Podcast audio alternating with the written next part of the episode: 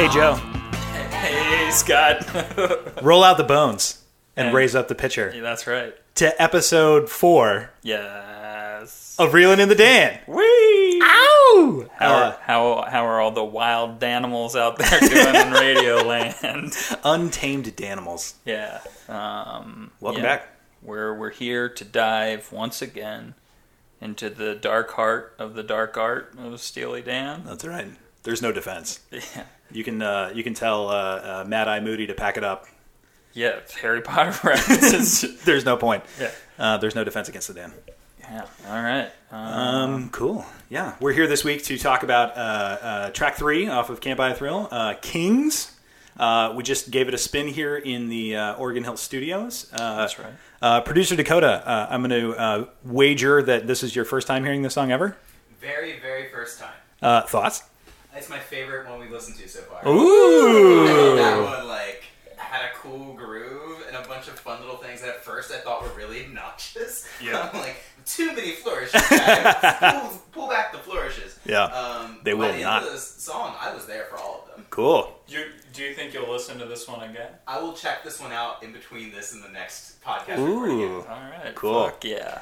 Uh, that's a. I- I'm gonna. I'm gonna claim that as a big vote for my uh, starter pack because Kings did make my uh, Steely Dan starter pack. Yeah, that's right. The, that's uh, it's a song that I would have not thought of as like a signature Steely Dan track. Yeah. But the more the more time I've spent with it, it's a grower and a shower. And a shower, yeah. yeah. It's a it's a, It's a total package, five tool player. it's a hell of a song. Cool. Um, yeah, I like the um, the framing that we've worked out in previous episodes. Uh, um, the like delineating three phases, like your casual Dan phase, your um, your phase where you decided you were a Steely Dan fan, and then now our uh, what we called last week the studious Dan phase, like Yes. uh, approaching this song uh, analytically for the purposes of podcasting. So, uh, Joe, um, uh, I, I think this one's going to go quicker because this wasn't a radio single, but. Yeah, Uh, uh, yeah. How, how did how did the song carry through your phases of dandom? Uh, well, Can't Buy a Thrill, I think, was the first uh, Steely Dan album that I listened to front to back. I Yeah. started at the beginning, which is rare for me. Mm-hmm. And uh, I knew Do It Again. Mm-hmm. I think at that point, maybe I didn't know Dirty Work, but I was like, oh, this is. I should have heard this before. Right. And, and Kings was then the first track where I was like, oh, wait, the non radio stuff is good too. This Right. is.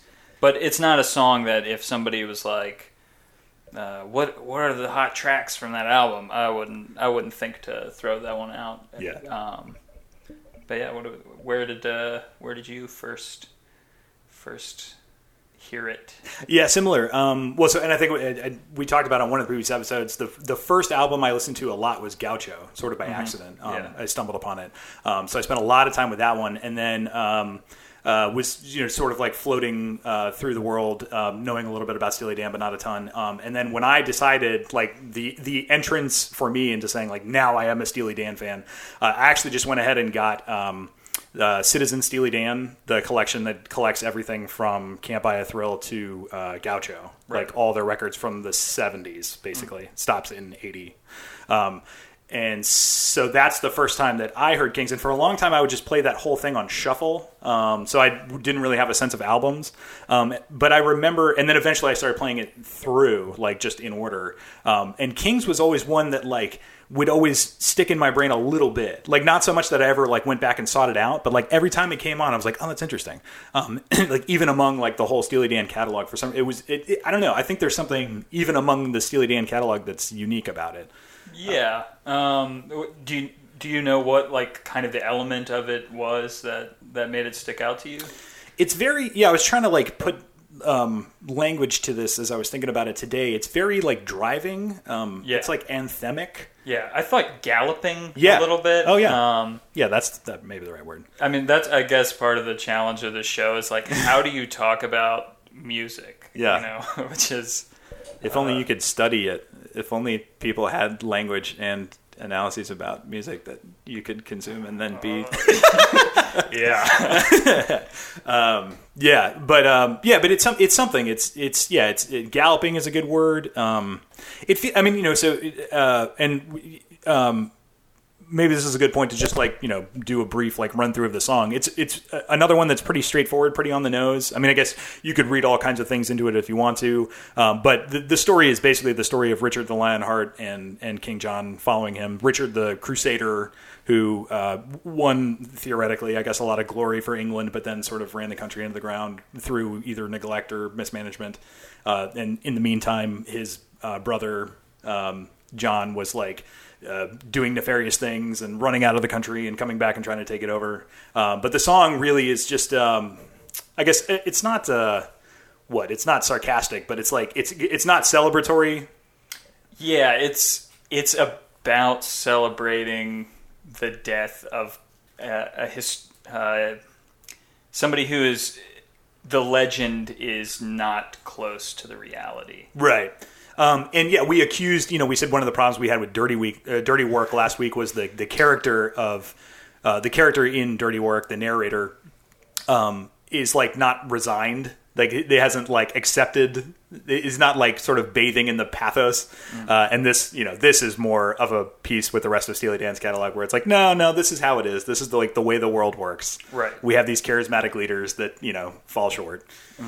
Um, but it's but it's also not just like straight up bashing either. It's sort of like it, I mean, it's to me, I like it reads as like this is the way of the world. We have these charismatic leaders, but they have their faults. Yeah, like kind of this um, history as this cycle of like, yeah, oh, this this great man has died. Oh, what a what a w- let's let's venerate him, and then um, also recognizing.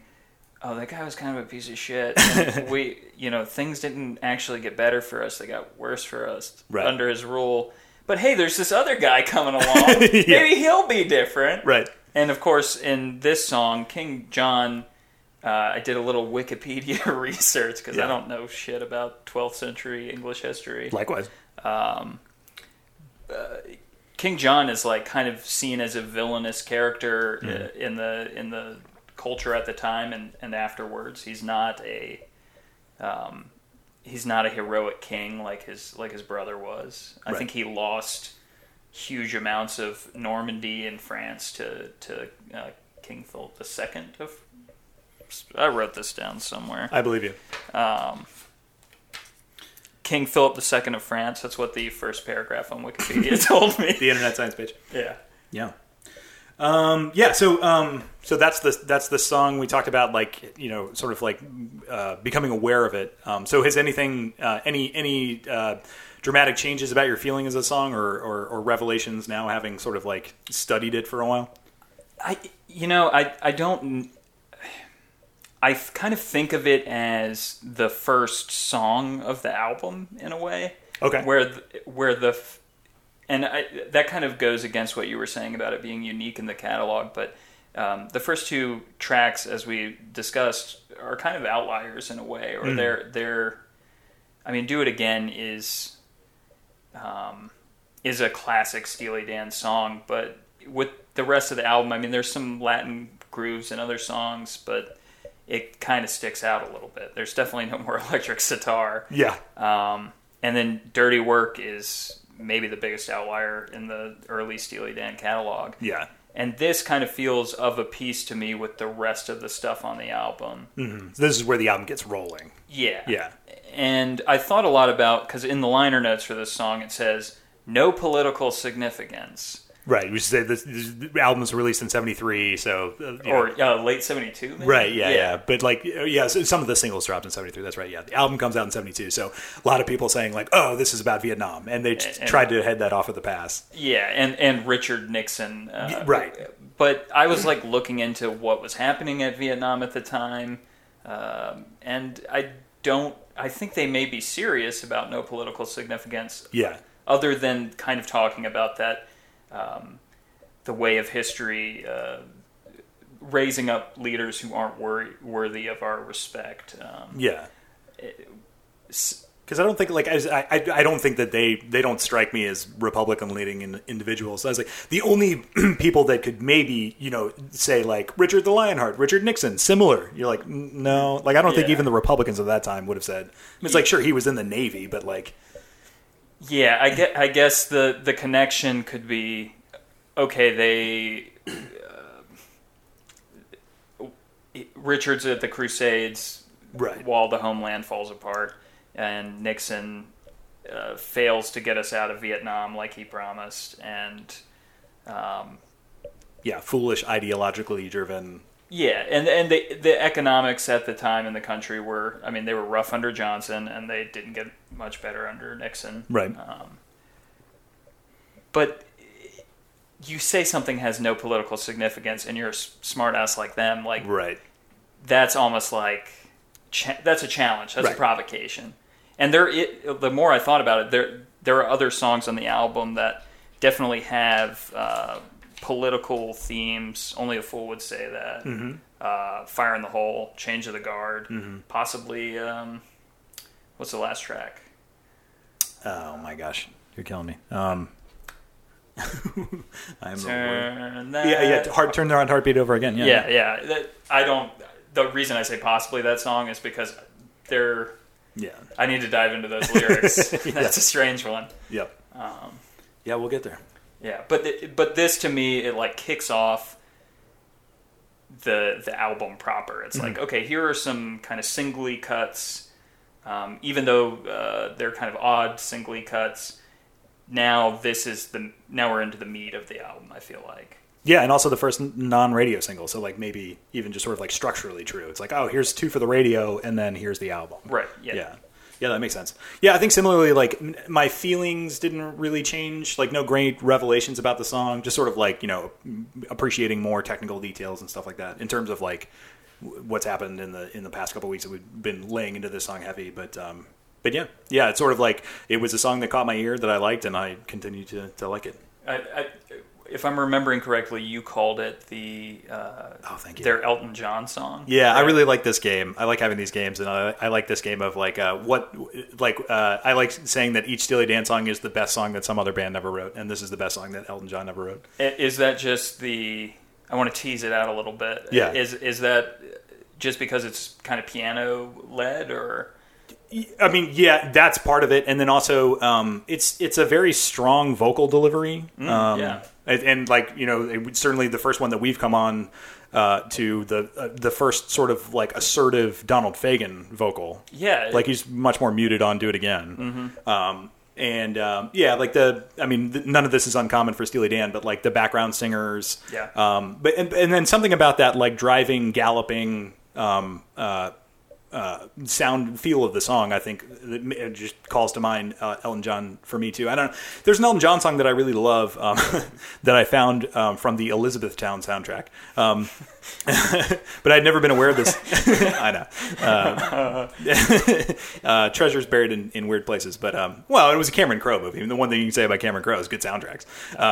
Uh, but yeah, there's Elton John song I'd never heard until I uh, saw Elizabethtown, and it's called um, um, "My Father's Gun." Um, from this day on, I own my father's gun, and it's a Civil War song. Um, uh, and uh, that song really great, and it, it, it it's like it it feels like this song, and it's also like historical. Um, um, so yeah, uh, it, it could just be that like you know my favorite Elton John song is "My Father's Gun," which is a historical piano-driven uh, uh, anthemic thing, and this is also so. Did he write it for Elizabethtown, or this is something Cameron Crowe picked up? Something picked up. No, this is off of Tumbleweed Connection. It's from also from the seventies. It's Okay. one of his. Um, who was his big songwriting partner? Uh, Ber- Bernard. Yeah, Taupin, Yeah, Turpin, Taupin, something. yeah, something like that. Yeah, Bernie Taupin. I I've never, I've never been an Elton John guy really, I, other than not like some super fan. Not where. stray tracks. Yeah, not where I've done a bunch of research, but there's a couple of songs of his that I that I really like. Anyway, yeah, I'll check it out. Yeah. yeah, yeah. Uh, yeah, so uh, yeah, best uh, best Elton John song. And to recap, what we say? We said uh, "Dirty Work" was the best. Um, oh man, well, I, I wanted to say Eagles, but that's not quite right. It's it's not good enough to be an Eagles song, Yeah. and I say that as somebody who has the common feelings about the Eagles. I mean, it's it's their AM gold. Mm-hmm. Uh, it's their Yeah, that line that we had out of the review, the um, Three Dog Night doing a Todd Rundgren song. That's a oh yeah Yeah. oh yeah. What what review was that? that was the guy on All Music. okay. I Go back like, and listen Shit, to did that we come episode. up with that? no, no, good. I know, yeah. Um, uh, but yeah, uh, and uh, and uh, uh, do it again was you had the best take on that one. The The- uh, the, the best Santana. song Santana never wrote. Yeah, Yeah. Um, Do we want to talk about I Mean to Shine a little bit? Oh yeah, th- yeah, yeah. Because like, um, uh, it was, it was like I'm I, I uh, fancy myself a language nerd, so sometimes some of these lines um, stick out to me. And one of them is yeah, uh, this this line he meant to shine till the end of the line, and then I think later in the song they say we meant to shine till the end of the line. Uh, but yeah, like I was like that must be a reference to something, but apparently it's just a reference to Donald Fagen because he did use that language before. He wrote a song for Barbra Streisand back when they were still just trying to be singer songwriters.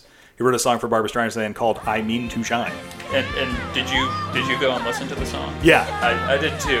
Um, it's maybe it blows my mind that they wrote it because Right. it is super saccharine about like recognizing your potential and like it's the corniest like language kind of possible. Yeah, if you if you're wondering like, oh, did Barbra Streisand record a cool song? No, like this is the, Yeah. this is a Barbra Streisand song. Yeah, and but apparently them writing that song, the royalties from it, they gave directly to their um, their previous manager, hmm. and that freed them from their contract. Oh, so it's the best thing they ever did. yeah, that, it, it, without that song, we wouldn't have There'd be no Steely Dan. the Steely Dan we have today. Yeah, and that song is like all the. It's proof positive that at some point they aspired to be Tin Pan Alley songwriters. Mm-hmm. Yeah. because that's exactly what it is. There, there is a reference, sort of, to Kings in the song. I wrote these lyrics down. Okay. This this will give you a little taste of how saccharine the song is. Yeah. This day I realized the world I knew is gone. New seasons come and change the crown that stood upon. Yeah. Um, so I mean, I guess that is somewhat in line with this idea of uh, a regime change a little bit. Um, Yeah, it's bizarre. I mean, like, go listen to the song, give it a spin. I mean, we've all got Spotify. It's not like you got to go buy the record. Um, uh, but yeah, I mean, like if you're tr- trying to picture this song, like it sounds like that song, um, that that song that they used in the Coke commercial that was like in the finale of Mad Men. yeah, it's um, very. I'd like to buy the world a coke. yeah, yeah, yeah, yeah, It's very like um, '70s, like uh, "We Are the World." I mean, "We Are the World" was later, but Yeah, the a, a sentiment that they you would not catch them expressing in their own work. Yeah, uh, exactly. ex- except very snidely out of a character who probably is going to uh, have the toilet of life flush him pretty soon. Yeah. Um, yeah, so so musically, we, we talked a lot about it. Um, uh, the thematically, like I think like the, the the super obvious thing is like there's a lot of like rising and descending musical lines, like the guitar solo and even some of the inner inner like the, the lines in the verse and stuff. When we were just listening to it now, it struck me that the the guitar the entire time. Elliot Randall does who did the uh, the lead guitar and the and the solo for "Reeling in the Years" uh, guests on this track, and it's like the whole time he's just waiting for that solo. You can kind of hear him like Yeah. these little little teasers, that- Yeah. and then he rips it out. Um, that's a it's a great solo. Yeah, I was taking little notes just as we were spending it now, and it's like this is the first time that I like took note of. Um, there's like as like it's building up to the chorus each time. He's like he's he's like playing these chords and then like muting them and unmuting them. So it's like wah, wah, wah. and it's like it sounds like he's like just chomping at the bit. Yeah. Uh, I like how the the the way it opens. It's kind of a little menacing and dramatic, and the the verses kind of have that to them. And then when you get to the chorus, it's like it's a party. It's Yeah. a bop. It's, Yeah, yeah. Uh, the the bongos come out and Yeah, it's an Irish funeral. backup. The, yeah. I mean, it's not Irish, but in in spirit, yeah. Yeah. I, I love the. My favorite line is probably "Roll out the bones and raise up your pitchers." 'cause The idea of like, okay, we're going to celebrate the death of this guy, like the the the double entendre of "roll out the bones," whether, Hmm. whether you're playing dice or actually throwing his bones out is is uh, I mean, it really underlines the irony of the song right there. Yeah, and also apparently there's like the one little piece of internet uh, research that I did was like also historically accurate because like in the uh, you know when you would uh, lay a body in in state, um, you know like a king or you know some member of royalty, they would like clean all the flesh off the bones because they didn't have a way. In I mean, obviously the Egyptians had figured this out a long time ago, but the in Western Europe there was no way to preserve the body with the flesh on it. So like they would strip it down to the you would literally roll out the bones Oh wow! when you were like laying a body in state. Yeah, Oh, that's awesome. yeah, yeah. I mean, yeah. so so yeah, historically accurate. Um, yeah, I love the guitar tone. Elliot Randall's guitar tone. Like this is where like my, um, actual musicians are going to go nuts. I, I'm going to say it sounds like a Stratocaster, but like it sounds like just like a very clean, resonant. Sounded like a guitar to me. I don't it's definitely like the, the, the thing is like guitar nerds are going nuts because like it's it's very distinctive and it's like people who know know immediately like oh that's definitely a Stratocaster but it could also definitely be a Telecaster but I think it's a Stratocaster but anyway um, but yeah lo- love that guitar tone. And then like yeah I didn't even realize that like same guy for this and reeling in the years and it's like oh that makes all the sense in the world. He's, he's got like a signature tone. Um, I love the like psychedelic organ Yeah, um, that- Maybe we can, cut- can we cut that in? yeah, cut in the. Yeah. Um, yeah. Uh, and then the only other thing I noticed, we were just listening to it the last time that they do the um, "He Meant to Shine" till the end of the line. This is the first time that I noticed um, a thing that I have now that we're in our studious Steely Dan era. I've started noticing like in a lot of their songs they do a hesitation. Um, you know, so they do um, "He meant to shine to the end of the line." Yeah, take a beat. Yeah, yeah, yeah. Um, uh, this is this. I think it, chronologically, this is the first like classic Steely Dan hesitation that you get. Um, but yeah, Kings, good song. Yeah, good good track. Uh, I, yeah, like I said, a grower. Yeah, yeah, yeah. It's one that it's one that uh, like uh, sneaks out of the woodwork and then uh, and worms its way into your heart. Yeah.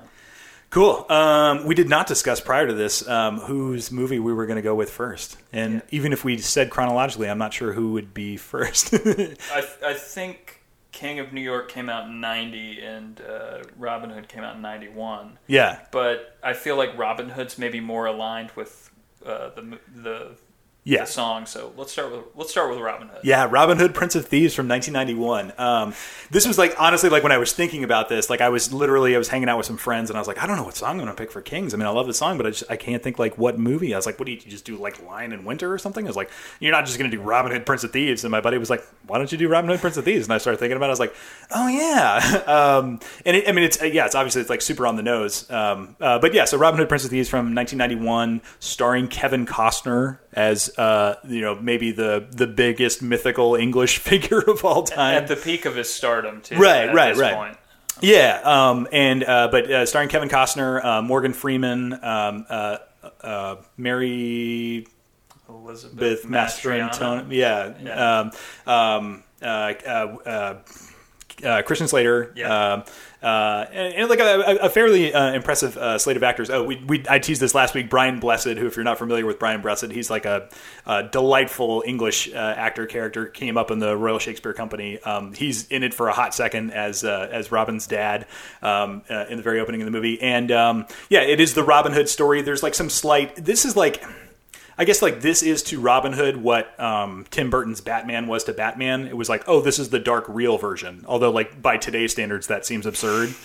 But like you know, before this, all we'd ever had was Errol Flynn and the Disney one, you know, and like a couple other Robin Hood movies. But they were all in that vein. It was like a guy in like bright green tights, sort of bouncing around the forest and singing.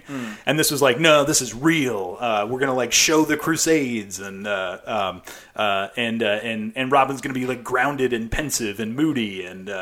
Um, I mean, and uh, yeah, but and then uh, the other thing, like I, I didn't do a ton of um, uh, half-ass internet research on this, but um, uh, the other, like I think, shift from this to uh, from other Robin Hood movies is um, the big bad in this is uh, first of all Alan Rickman, uh, which is another great reason to watch this movie. Alan Rickman just in full Alan Rickman mode.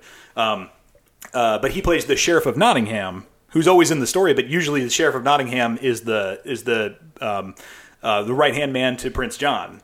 Uh, and in this movie, there is no Prince John. Um, I don't think even alluded to. He's Yeah, yeah. Not, he's, it's, it's certainly not in the movie, like featured in the movie. And I don't think he's even alluded to. It's just the sheriff of Nottingham is the guy that's plotting to take over the kingdom from Richard the Lionheart while uh, um, while Richard's off fighting the Crusades. Right. I, I had a I had an interesting experience while I was watching this where I realized that my familiarity with the Robin Hood myth is is based on I guess I saw Robin Hood Men in Tights at some point on Comedy Central when I was younger. Don't Yeah. remember it at all. I was in a play in high school called Robin Hood the Next Generation that was a comedic children's version of Robin Hood Cool. and that was like I realized like I knew some of the characters' names. I know that Robin Hood steals from the rich and gives to the poor. Yeah. And that's all I really knew. Right. So there was shit in this movie where I was like, I'm not sure if this is canon or not. Right. Like Morgan Freeman's character uh, Azeem. Yeah, I think that's the first time. I, I, I'm I'm not. I, I'm pretty like I, I didn't like go back and watch all these to check them, but yeah, there's definitely nothing like that in the Disney Robin Hood. I don't think there's a, a Moorish character in the um, uh, Errol Flynn one. I so I think this was like part of that. Like, oh, we're gonna ground it. Yeah. Um, Uh, this the stuff where uh, Will Scarlet is right. uh, secretly uh, Robin Hood's brother. Yeah, yeah. Um, I don't know. Did you watch the extended cut? Uh, I think that that was the only one I could find. Okay. I, I tried to find, like, I, I just sort of like, I was like, if I'm going to have a rule for myself, it's going to be the theatrical cut if I can find it. Um, but I couldn't find a theatrical cut. Like everything, it was like there were, I, I- there was a special edition and an extended cut, and they were like, one was three minutes longer than the other. So I was like, Probably had the uh, the song, the music video. Oh, right. For um, Yeah. Bryan Adams song. yeah, the Bryan Adams song. Maybe yeah. we could pipe that in too for a second. Sorry, guys. Yeah, we're, we will not use our full 30 seconds of fair use to, to sample that Bryan Adams song. What is it called again? Um, oh my gosh, I always the first thing that comes to mind is that Meatloaf song. I would do anything for love, uh, but it's um, oh my gosh, the one for Three Musketeers. It was Have you ever really loved a woman? Um, no, no. For Three Musketeers, it was the one he did with um, Rod Stewart and Sting, which was um, All for One and All for Love. Uh, That's not something I, I, I know about.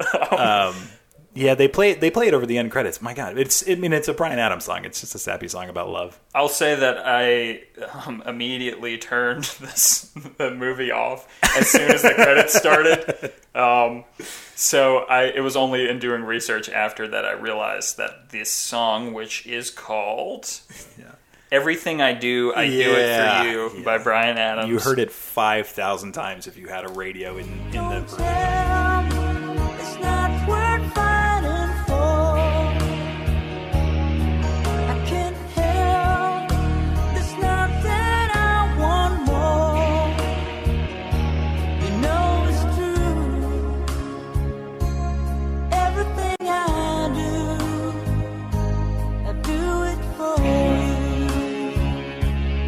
I think if I had seen that, the, the disgust after watching the movie uh, would have been too much. Yeah. But the, the reason I asked about the extended cut was apparently what was added is the stuff where Alan Rickman. Right. It's Oh, yeah. revealed that his he's the witch's son. Mm-hmm. I didn't know if the witch thing was in the original myths. It seems like it could be. Uh, Yeah, I don't. I don't know. Yeah, it's. I, I, I don't. I don't have any memory of there being like a witch that uh, that uh, is you know part of the machinations of the of the dark forces. But um, Yeah. that seemed like almost like they were trying to tie in a little bit of like they were trying to bring in a little bit of uh, King Arthur. yeah. yeah. But uh, but yeah, but uh, yeah. I mean, like I think this my not, not being a scholar of this, uh, my read of it was that like they followed all of the typical beats of the Robin Hood story and then added a couple of things. They added Azeem. They added um, the little brother reveal. Um, they added uh, the witch. Um, they cut Prince John for some reason. Um, Yeah. but yeah. Um, I also like the the one thing I did learn in my half-ass internet research is like there is no authoritative text for Robin Hood. There is no er text. It's like literally an oral tradition. Right. Yeah. So Yeah. Well, what did you? Had you seen you? I you saw the movie before. Was were you young when you saw it? yeah, I think we saw it. I mean, if we didn't see it in theaters, we saw it on HBO or something like shortly after um, it came out. And like what came back to me watching the movie was how huge that movie was. It was like in my I mean again I was 10 at the time, but it was like the biggest movie in the world. Like you said like Kevin Costner had been on this incredible run. He ju- he had just won an Oscar for Dances, Dances with Wolves um and which he directed also. so- Right, yeah, and it won seven Academy Awards, which was record breaking at the time, and like now is famously remembered as the movie that snubbed uh, Goodfellas. Um, uh, and then prior to that, he had done, um, uh, you know, he had been on this incredible run of like Bull Durham to um, uh, the Field of Dreams. Uh, he had Untouchables before Right. that. I don't know if that was a hit or not, but it's definitely a staple in my house Right. growing up. Um, Yeah, so it was it was just the hugest movie in the world, and then like that that shot um, the you know, the shot that every Robin Hood movie has to have, where he shoots the arrow, Yeah. and it splits another arrow in two. Um, which, like in every other Robin Hood story, is usually at a pivotal. Um, the, the typical story is um, that he has to win an archery. He has to like sneak into a, an archery contest and win it to free Maid Marian. And in this case, it's just like as part of like a training montage. Right. Uh, he's trying to like whip these uh, uh, uh, um, Sherwood Forest uh, uh, farmers into shape. Yeah, Um, here's, and- here's Maid Marian. yeah, and uh, and he's like demonstrating his skill, and he does that shot. But like, there's this crazy shot uh, where like the, the clearly like they mounted the arrow to the camera and then just like dollied into the tree and then sped up the film. But like I rem- like that shot is burned into my brain. Like like it, it like lit up so many memory centers in my brain because it was like everywhere on TV and it was just like it was just I, I like I was I was like. Uh, uh, uh, like blew my mind remembering how big that movie was when it came out.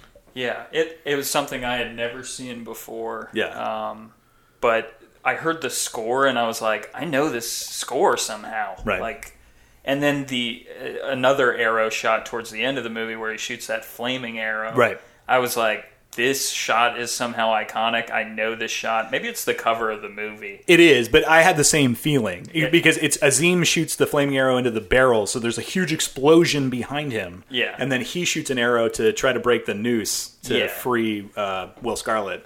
Yeah, and I was like, how? Yeah, they- it's burned into your brain, right? Yeah, and I've never, I've maybe caught a little bit of it on TV. Yeah. Um, it seems to me the kind of movie that you watch in snippets on TV. Right. Um, especially, it's two and a half hours long. It's so long. it's so long. I had to watch it in two sittings. I No shame. really struggled with this movie No a shade, lot. no lemonade. Yeah. Um, I did. Did it hold up for you? Like, did you Oh. enjoy it? I mean, yes. I mean, it depends on how you say. It. I mean, like I, you know, I mean, I mean, uh, listeners may not know this, but uh, you know, I'm a big fan of Point Break, and I always say, like, listen, I get it. It's not a great movie, but I think it's a great movie. Um, and I and I don't feel that way about Robin Hood: Prince of Thieves. Like, I had a lot of fun watching it. It wasn't hard for me to, to sit down and watch it. Um, I mean, it is a little painful how bad Kevin Costner is in this movie. He he won the uh, the Razzie for worst Yeah. actor that year. Um, totally deserved. Um, Yeah. uh, it's and it, you know, I mean, like no, sh- it's just like I don't know why they did this. I don't know whose That's- idea this was. that's what hit me. I was like, what is the impetus behind this? Because Yeah. you you tell a Robin Hood story, um, something like that, you have to make it for your era. Mm-hmm. And when until you said like this is like the earthier, grittier version of the story, like Yeah. I really couldn't figure out what the angle was. Mm-hmm. It was like I almost I wanted it to be political or. Right. Even if the politics were backwards and they Right. somehow made a reactionary Robin Hood movie, Right. um, really, the only modern, updatey stuff that I could see was that they add this Azeem character who, uh, to me, is kind of like a typical uh, Hollywood liberal back padding. Oh yeah, like we're gonna, he's the token black guy. I mean, it's just yeah, and Yeah. he, like the other characters are like racist to him, but he like nobly takes it. Yeah. never shows pain. Right. and uh, yeah, yeah. He's a magic Negro. Yeah, yeah, and then everybody around him like like learns like, oh no, he has his own culture and dignity, Yeah. and it's like it's pretty painful to watch. Although Morgan Freeman, it's hard for him not to have gravitas. Yeah. like he's always he always brings something to the role. Um, yeah. He that was like one of my notes. Is just like Morgan Freeman comes off great in this. Like he's Yeah. he's the best. Like uh, sort of like uh, he's like he, it, it's the best. Uh, a because he's Morgan Freeman. B because like you said, it's a it's a magic Negro character. Like it's literally like a flawless character. Mm. Uh, but yeah, he comes off the best in terms of like uh, he comes off with like almost dirt, on, no dirt on him. It's just like wow, good Yeah. job, Morgan Freeman. Yeah. Uh, I, I will say that I, I saw something that apparently um, there's a, a book called Reel Bad Arab, Arabs, like R E E L, Okay. Um, where it talks about uh, kind of Arab stereotypes in movies. And the guy that wrote that book actually points to this as a positive thing. To me, it hasn't aged well, um, but Yeah, I mean, I don't think it reads as like nuanced or realistic or Oh, anything. yeah. It's just, Yeah. but it's like, right. I mean, I could see that guy's point of like, yeah, after, I mean, I remember being like, uh, uh, yeah, I had a, um, a, a friend who, I mean, he was mostly raised in, in, um, in the States, but he would, he was born in Egypt. Um, uh, and I remember like um, uh, the Aladdin came up, Disney's Aladdin came up, and, and he was like, "Yeah, we don't really like that movie." And I was like, "What are you like dumb dumb white guy me?" I was like, "What are you talking about? Aladdin's delightful." And he's like, "Uh, uh, they cut off their ear to spite their face. Uh, it's savage, but hey, it's home." He's like, "It doesn't really." and I was like, "Oh wow, yeah." um, but yeah, so I could see like in that era, like that guy being like, "Listen, this is super on the nose, and uh, and uh, it's like almost a cartoon." But like, thank God somebody is is saying like, "Oh, like people from uh, the Middle East are, are not all bad, and, and some of them are good." right. Yeah. Yeah, Um, yeah, it just uh, it seemed like it really hit its stride for me uh, towards the end when it kind of gets into um, kind of cynically calibrated crowd pleasing moments, Right. And I was like, you know, this is it's so uh, the siege that kind of Right. ends the movie is pretty well handled. I thought it's a good set piece. Um, there aren't it, it- the movie moves very swiftly, but like very few of the set pieces for me landed. Um, yeah. maybe the the fighting with sticks in the water with um, Oh yeah, with Little John. yeah is that is it Little John? Yeah, his Yeah, name is yeah. John Little, but Yeah, everybody calls him Little John. And I like I liked the actor that played him too. I don't I don't know who it is. I don't know either, but I, He's I got a good down. face. For Yeah, it. well, I wrote down he's a, a poor man's Robert Shaw. Okay. Yeah. Yeah. Yeah. Yeah.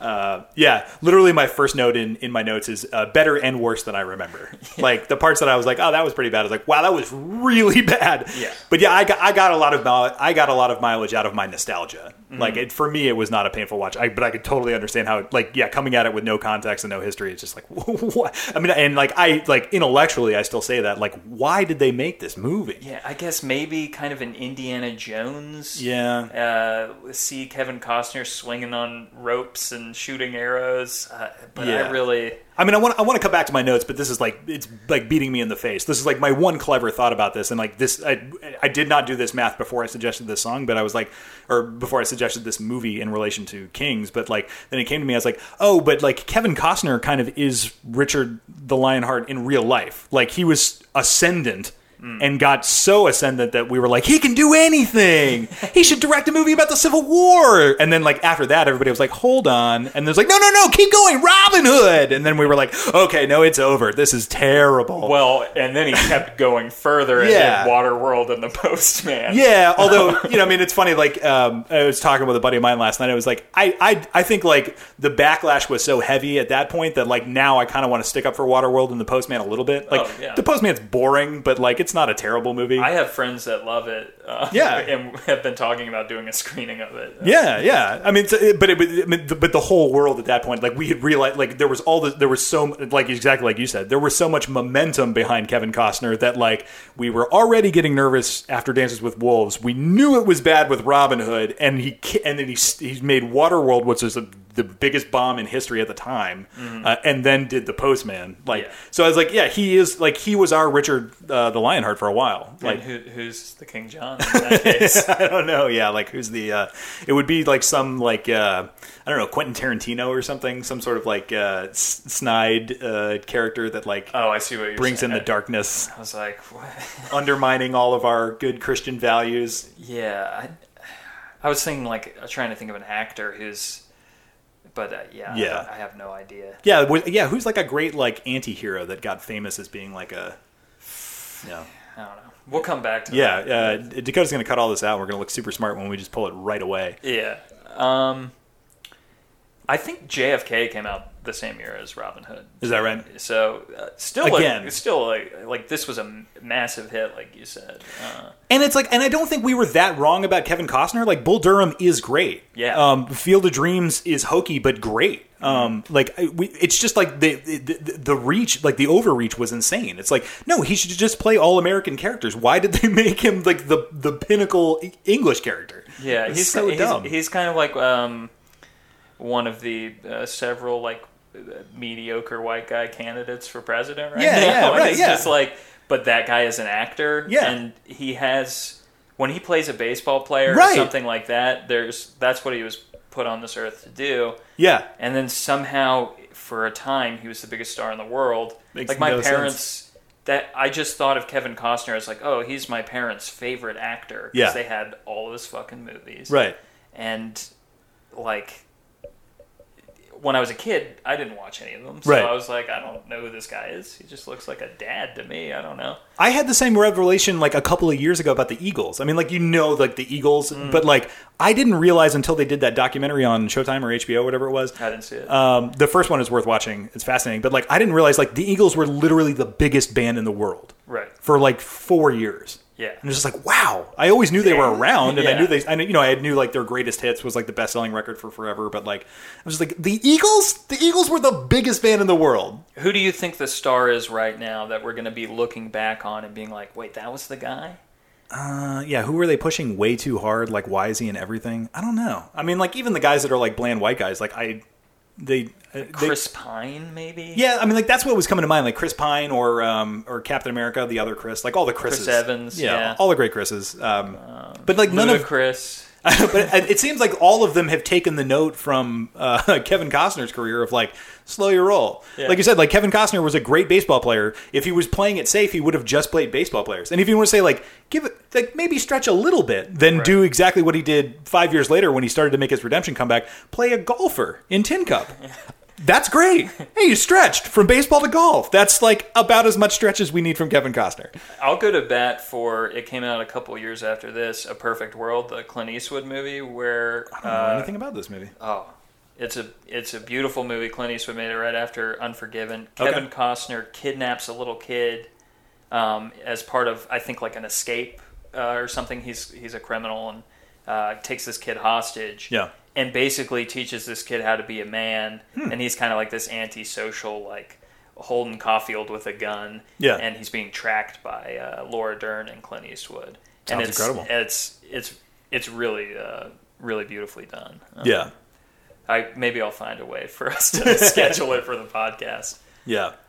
Uh, so I'm going to burn through my notes. I didn't take a ton of notes here. Um, Brian Blessed, I said like incredible two minutes. Uh, uh, he's on. He's like a bright burning star for like the the, the brief time he's on uh, screen. Uh, yeah, I said like again my fourth note already, and I was like Kevin Costner for sure the worst part of this movie, and like there's no shortage of bad things about this movie. He, he just can't hold an accent to save his life, and Yeah. apparently, I read somewhere would do an accent to uh, piss off the director, basically. yeah. and so when they were getting along, he wouldn't force the accent. Oh my gosh. Yeah, I just, would, yeah. There's got to be like a great like oral history behind the making of this movie somewhere. Yeah. Uh, I said uh, the hot topic Satanism is delightful. Oh Um, yeah, yeah, that part was cool. It's literally just Like- like, and they never make it clear like what it really is. Like they never say it's Satanism. There's like a goat's head, so it's like, is it paganism? Is it Satanism? It's just like this weird like a hodgepodge of like these are bad things. yeah, she cracks open and uh, the witch Yeah. cracks open an egg with a bloody and, Yeah. like, reads the future into it, but Yeah, yeah, she's yeah doing like weird scrying and stuff. It's but it's it's it's obviously like somebody did like like they like nobody did any research. They were just like, what are creepy things? Yeah. What's witchcraft? It feels like when they throw in like creepy stuff for kids, Yeah. uh, into a movie. Yeah, yeah. It feels just like a haunted house where it's just like, yeah, there's no story here. It's just like, oh, eyeballs, oh, Yeah. spiders, ah, Yeah. um, creepy things. Um, guy of Gisborne. I meant to. This is like criminal. Like that guy, um, the guy who is sheriff of not like in every other Robin Hood movie, he would be the sheriff of Nottingham, but because they got rid of Prince John. Um, the the, uh, the the sheriff of Nottingham's uh, left hand man is, is Guy of Gisborne, his cousin. Do you know the actor who plays that? No, I, that's what I was, he's like one of those great like character actors Maybe that was can pull it up. everywhere in the 80s and 90s. I Um, still have the page open from Yeah. Bryan Adams. Uh, but he's great. He's got that like real hoarse voice, and he's just like he was never going to play a good guy in anything because he had, he was just like Michael Wincott. yeah, Michael Wincott, yeah, Yeah. right up there with like uh, Michael Ironside and uh, like just great like '80s '90s uh, bad guy, tough guy. Um, oh yeah, I said somewhat progressive. Marian can fight, uh, and there's uh, uh, Lady Kelt, and the Fanny character was kind of like a strong lady. Yeah. Um, although they like uh, they bail on the strong Maid Marian character. They set her up as strong, and then by the end, she's just a damsel in distress. really kind of um, cringy, uh, like Alan Rickman trying to consummate the marriage with Oh like a God. cartoon rape. Oh, it's, it's, brutal. Real. It's, real bad. Yeah, literally like a cartoony, like uh, slapstick shot of that. It's so bad. Yeah. Um, this, yeah, this. I can't believe I never thought of this before. But I was like watching it, and the, you know, it's like right in that middle third where they're um, in the in the um, in, in the forest, Mm. and and they build all those tree houses, and I was like, wait a minute. Why are they building tree houses? why, why did they build? about it. Why did they build the, the set from Hook? Like, I think basically so kids watch the movie Yeah. and go, "That looks awesome." Yeah, yeah, it was, yeah. It was like to sell Mattel brand Robin Hood Prince of Thieves like Lego sets. Yeah. yeah, because there's like no, there's They're no. fucking Ewok village. yeah, why did they build tree houses? Uh, yeah, that's like that struck me. and I was like, wait a minute. Um, How else are you gonna get Kevin Costner swinging on a rope? right? Yeah, exactly. It was like, exactly. It was like there's literally just so they could do like a couple of shots. Uh, Alan Rickman is a delight. No, no, uh, no surprise there. Um, oh yeah, it was like they they they pushed the religion button a lot, but like not to any great effect. Yeah. Um, uh, you know, it's like it's funny. Like a lot of like the contemporaneous takes at the time were like, "Well, this movie sure doesn't have a very good opinion about Christianity." Um, and I was like, yeah, "I don't think this movie cares much about anything." Yeah. Um, uh, I said, "Yeah, so many cloaks and capes." Um, I said, "What is Robin's haircut?" Because I don't think it was a popular haircut at the time, Yeah. and it wasn't a historical haircut. He's just got kind of a. It's not even a mullet. It's, It's a bizarre mullet. I mean, it's, it's a mullet that Yeah. the the front is as unbusinesslike as the back. Yeah, yeah. It's like yeah, that thing came out of nowhere. Surfer uh, just got out of the water. Look, I don't know what the fuck it is. Yeah, I'm, I'm, I'm, I mean, there was the obvious one we talked about, like the um, the uh, the arrow shot, but there were a lot of like very dramatic camera moves. Like there's like uh, the camera like swings around a lot. Um, Yeah. Uh, which I, I thought was interesting, and I, I don't remember that being like sort of like the the film style of the time. Um, Yeah, it's got a couple kind of Sam Raimi moments almost. Right. Especially with Alan Rickman's character, Yeah. where he's basically like the camera is just like in his face while he's doing his cartoon villainy. Yeah.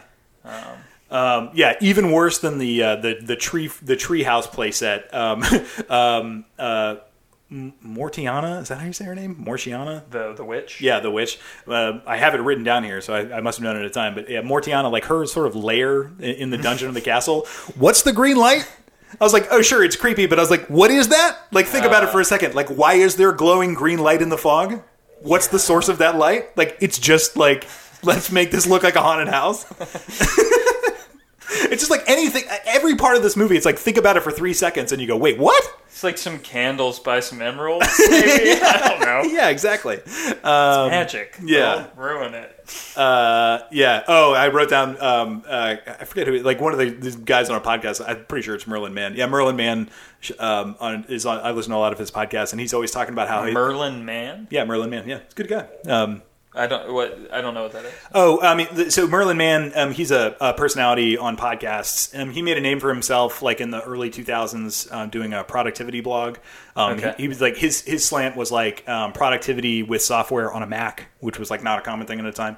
Um, but now he's, I mean, he's also like a funny guy. Um, so like he does a couple, like, he does a podcast that's still like theoretically productivity focused, but it's mostly just these two guys hanging out and talking. Um, uh, and uh, but- but he he does a few podcasts now, but most of them are just him being funny. Okay. um, with like loose frames. Anyway, but he has this. He, he's said several times on several of his podcasts how uh, he thinks the worst job is the TSA agent that has to say is like, please take your computer out of your bag, uh, no shoes, no belts, because like you say the same thing a thousand times and you know like five people an hour, like five people at, at every ten minutes are gonna do the thing you're saying don't do. Uh, I just I had that, thought of that uh, when they were doing the siege and there's the guy going no blades, no bows. No blades, no was like, oh, he was the TSA agent at the time. Yeah. Oh yeah, uh, this is the one thing I, I, would love. I, we we need to it, um, when we uh, redo this podcast and we like produce the shit out of it. Um, we're going to bring in an archery expert to tell us uh, if all of the fletching modifications that they did do anything. There's like several times, especially like, and most of them are like during the siege on the castle, where he like he like bites some of the fletching out of the arrow, like the you know the feathers on the back. He like he, he like one time he like licks one of the the f- feathers, and sometimes he like takes some of the feathers out, and it's like it seems like they're trying to say like oh this way you can like do a spiral or something like that, but it's like I just wanted to like talk to an archery expert and be like, is there any legitimacy to that, or is this like the green lights in Mortianna's dungeon? Yeah. Um, Does it just look cool? yeah, right, exactly. For him, because he does like that's the one time Kevin Costner looks cool in this movie. He like holds, like whips that arrow out and like bites out some feathers and then nocks it and uh, rips it off. But like I said, yeah, again, it's another one of those like, wait a minute, what does that do? Um, I've never seen anybody do that in real life. Uh, a couple more notes. Uh, oh yeah, Robin Hood and Will Scarlet. I actually thought that was like an int- like the concept of adding that story beat was kind of interesting. Of like, so the um, the story is like Robin's mom died young. Uh, and his dad fell in love with one of the peasant women around the castle. Classic abuse of power. yeah, and Robin hated his dad for that because he felt like it was a betrayal for his mom. So, and like Robin was like a snotty little kid. Um, and then like it turns out Robin never knew this, but the, the he had a child by that peasant woman, and that child became Will Scarlet. Um, so like for most of the movie, Will Scarlet hates Robin, and Robin doesn't know why. And then it's like I thought it was like it was a neat idea, and it was like And there's a class element to it where, Right. you know, the rich boy, he calls Yeah. him a spoiled rich boy, yeah. Right. Um, I thought it was a neat idea, except that like they just like stretched. You know, it's like they do that setup and then they stretch that setup for an hour and a half. Again, this is a long movie. Yeah. And then the re- long. yeah the reveal and the reconciliation happen in thirty seconds. yeah. It's It- just like, hey, this is what this is why I'm mad, and he's like, oh, that sucks. I feel really bad. Cool, now we're tight. they hug. Yeah. yeah, and I was like, this is literally like an episode of Family Matters. You, Like, know, you know why I think they put that in there? This would have been right around the big divorce boom. It's for the kids who whose parents got divorced. Mm. yeah, yeah, totally. Uh, and you got Gen X avatar Christian Slater yeah, uh, as the the the kid who's upset about mom and dad splitting up. yeah, Or totally. in this case, mom dies, but Right. same principle. But it's just like I, they, they, they, Not really. They could have done that like so much, like so much just better, like with more taste. It was just like. Uh, it was a like I thought it was an interesting dynamic, but it was just like just badly used, like Yeah, just badly yeah. paced. Um, uh, uh, I, I wrote down oh when like when the sheriff finally gets it in the end, like I, I just wrote down is this a dagger I see before me because he does this very dramatic sort of like eh, um, like hands like uh, gesturing toward this uh, dagger that's For, sticking for out the people who can't see out there in Radio Land what Scott is doing in the room, Yeah, well, just go watch the movie. Like, just skip to the end and watch Alan or- Rickman do it. or skip it. Uh, but then, of course, the great reveal, the t- the actual literal tie into the song, we get to see Richard the Lionheart, who is Oh, none other than Sean Connery. Yes. Uh, and they actually, I think they actually, like, my memory of this is they actually did a pretty good job of keeping that a secret. I mean, it's clear, like, in the movie, like, he, you hear his voice, and then, like, they frame it so that, like, stuff is blocking him, and it's a dramatic reveal in the movie. And I, like, my memory in the time, like, of the real world was, like, because he's not in the credits, he's not in the opening credits or anything. I think they did a good job of, like, actually keeping that a secret. Like, Mm-hmm. yeah, a- my a memory true is cameo. yeah, I did not know that until I until I saw the movie. Uh, yeah, and then I wrote, yeah, Bryan Adams, everything I do, terrible. I think the only thing that I would add is that I read that Alan Rickman thought the script was garbage. they offered him the role twice. And he only agreed to do it when they were like, "We'll give you free reign. You can do whatever you want." Oh wow, And there was apparently the rumors are that Kevin Costner started to feel upstaged by Alan Rickman, who was Im- improvising on set and just kind of hamming it up. yeah, Um, can't imagine why you'd feel that way. and uh, was was like basically trying to like cut stuff with him in it and uh, undermine Alan Rickman, Yeah. which uh, I think is funny.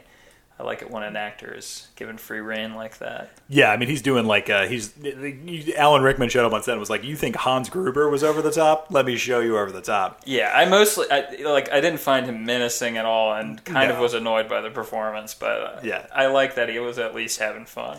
Yeah, I read uh, Roger Ebert's review like from the time, and he was like, "Alan Rickman is in a different movie." Yeah, he, he was making up that movie. Uh, yeah. Yeah. Uh, yeah, that's Robin Hood, Prince of Thieves. Uh, if you saw it when you were very young, uh, go back and, and and you haven't seen it in a long time, go back and watch it. You might have fun. If you've never seen it, um, stay in your blissful ignorance. yeah, unless you're a huge Kevin Costner fan. No, I think even then, like, Yeah. it, it might it might turn you. yeah, he's pretty bad. Um, Yeah, he's really bad in this movie. And again, I'm I consider myself a Kevin Costner fan. Yeah, I you know he's got his moments. Yeah. Right. Yeah. He's just like, yeah, there are things he's good for. And he should do those things. And those things do not include English period dramas. Yeah. Um, all right, well I guess we'll move then to to my pick. Yeah. Uh, Abel Ferrara's 1990 gangster movie King of New York, um, starring Christopher Walken. Speaking of an actor who is given free reign in the movie. Um, as Frank White. Uh, he's, he's a drug lord that in the beginning of the movie is getting out of Sing Sing and uh, immediately goes about trying to become the most powerful man in New York. He's not content to merely be on top of the drug game. He says to his lawyers, I want to be mayor of New York. Yeah. And uh, he's like this weird dreamer of a gangster. Um, he's he's kind of a Robin Hood figure, Mm-hmm. um, very much into his like main project in the movie is opening a hospital in the South Bronx and funding that, or keeping a hospital open in the South Bronx, Mm-hmm. Yeah. like a poor neighborhood. And he basically becomes sort of involved in politics to do this. Mm-hmm. Um, but he's funding this by basically knocking off every rival uh, gangster. He has his own band of merry men, um, a multiracial cast of uh, of gangsters, most notably Laurence Fishburne Yep. as uh, is it Jimmy Jump, Yeah, Jimmy Jump. and uh, Steve Buscemi has a small part as a guy named Test Tube, Yeah, which I love. Um, and uh, Giancarlo Esposito is another big member Yeah, of their yeah, that yeah. crew. Uh, Gus Fring from uh, Breaking Bad, for Yeah. those in the know. Um, and uh, of course, there are cops on his trail. Uh, a trio of cops. Uh, Victor Argo, a great kind of character actor, kind of the uh, by the book cop, or more by the book. Mm-hmm. Yep. And then you have David Caruso and Wesley Snipes, that dynamic duo, Yeah, as do. the um, uh, as the loose cannons, Yeah. hotheads. Um, Out for justice, like they're not corrupt or anything. yeah, they're they're They don't play by the rules. Oh yeah, but they they're not definitely corrupt. yeah they eventually uh, They're vigilante cops. but- yeah they eventually pose as as a rival drug gang in, in one of the movie's craziest set pieces. yeah, Um, yeah, I I think that covers what it's about. It's Mm-hmm. a movie where the plot really doesn't matter. Right. Um, really, the most important thing above all is Christopher Walken. Yeah. and his just otherworldly uh, performance in the movie. Um, yeah. One of the things that struck me is like how much of the plot is implied. Like Right. I realized at the end, like everybody, like his whole Robin Hood thing. It's like, oh, everybody loves him. But then you're like, wait, why does everybody love him? And you're just like, that's all before the movie. It just just assume it. Yeah. And then like the cops, it's like, yeah, what is the cops' motivation? It's like just assume it. You know what they are. They're the they're the antagonists. They're the they're the opposing force. Right. Just assume it. yeah. Yeah, and it's like, yeah, what exactly? I mean, they did they do specifically mention the hospital thing, but it's like other than that, it's like, what exactly are his missions? So it's like, just assume it. Like, yeah, Yeah, and th- there are things that are just illustrated in these um, these these set pieces that the movie is very muted. Mm-hmm. Um, I think uh, uh, Kent Jones, a critic I've mentioned before on the podcast, he's described Abel Ferrara's movies as New York toned down to a whisper. Hmm. And to me, this movie, like, I was like, anytime I like a movie, I'm like, this movie's like a dream. and I hate that uh, because that's too easy. yeah, And to me, this movie, it's almost like you're the odd. It's from the vantage point of the dead watching the living and recognizing they're going to be the living is going to be one of us soon. They're going to be dead too. Like that, it feels like there's you're just observing something from a great distance. yeah, Um, I got lost in my in my poetic uh, meditation on. Um, Well, I kind of see that a little bit in terms of like, yeah, like we said, like like all of the detail, like the the sort of like the specifics are out of it, and it's just like here's the color and the emotion. Right. Yeah. Yeah. And and the uh, what I was going to say is like why does everybody love Frank White? You get Yeah. that scene when the gang comes to meet him in his hotel. One of a scene that like I I love this this this part. Yeah. Where he's got uh, Laurence Fishburne and Steve Buscemi and Giancarlo Esposito, who we've seen kill some dudes, and Yep. we maybe are vaguely aware that they're working for him. Mm-hmm. But they come to meet him in his hotel. He's in the plaza, Mm-hmm. and uh, there's like this tension in the room, Yeah. like heavy tension, like what's going to happen. And uh, there's like Frank White asks Laurence Fishburne, like, "What are you drinking there?" And he goes, "Root beer." Yeah. And he like crushes the cup and he goes, "You want a little?" And you're like, "Oh shit, something's about to go down." Yeah. And then just as the tension's about to break, Christopher Walken, amazing dancer, breaks into like this like what like wild dance. Yeah. And everybody starts dancing with him, and you're like, "What the fuck just happened?" Yeah. And then it gets tense again Yeah, because Christopher Walken's character is on another plane. Yeah. You never know what he's doing. Right. And because he's a dancer and an incredible actor, which we forget about all the time Mm-hmm. because his eccentricities have come to define him. Yeah. It's like watching him like move through a scene is 90% of the fascination of this movie at least for me and laurence fishburne also incredible in Mm-hmm. Yeah. like just a off the handle. Uh, It's a it's a real performance. yeah, I- He's like almost unrecognizable. Yeah, and uh, just watching them, and uh, the other set piece that sticks out to me that really underlines like the Robin Hood idea is he's on a train with his lawyer girlfriend on a subway. Yeah. He's feeling her up, and then these guys, these three guys, come to mug him, Yep. and he like shows them his gun, Yep. and then he throws them a wad of money. Mm-hmm. Because he likes their initiative, and he's like, "Come find me at the Plaza Hotel. I have work for you." Yeah. And you're like, "That's how he has this loyal, like that's how he's built this loyal following." Right. Um, it's a movie that's really about like power Mm-hmm. and uh, and how this guy like approaches power and and captures it kind of by the most direct but counterintuitive ways possible. Yep. I don't know. Well, I, I was- I was trying to look up that actor's name, but it's the it's the guy from Oz. and, Harold uh, Harold Perrineau. Yeah, yeah, yeah, yeah. He was in Lost. He was uh, Walt. Was that right? I, I'm like the one guy that didn't Or see Lost. his, well, uh, his son is Walt. Um, Yeah. Yeah, he was definitely on the show, but I'm like the one guy that didn't see Lost. I don't know the care. But yeah, he was in that. He was uh, uh, bravura turn as uh, Mercutio in uh, the, uh, yeah, the, yeah, yeah. the Leo version of Romeo and that Juliet. Baz Luhrmann's Romeo and Juliet. Yeah. Romeo plus Juliet. yeah, yeah, yeah. Um, I don't know, man. There's so much to talk about with this movie. Um, yeah, like just stylistically, it's incredible.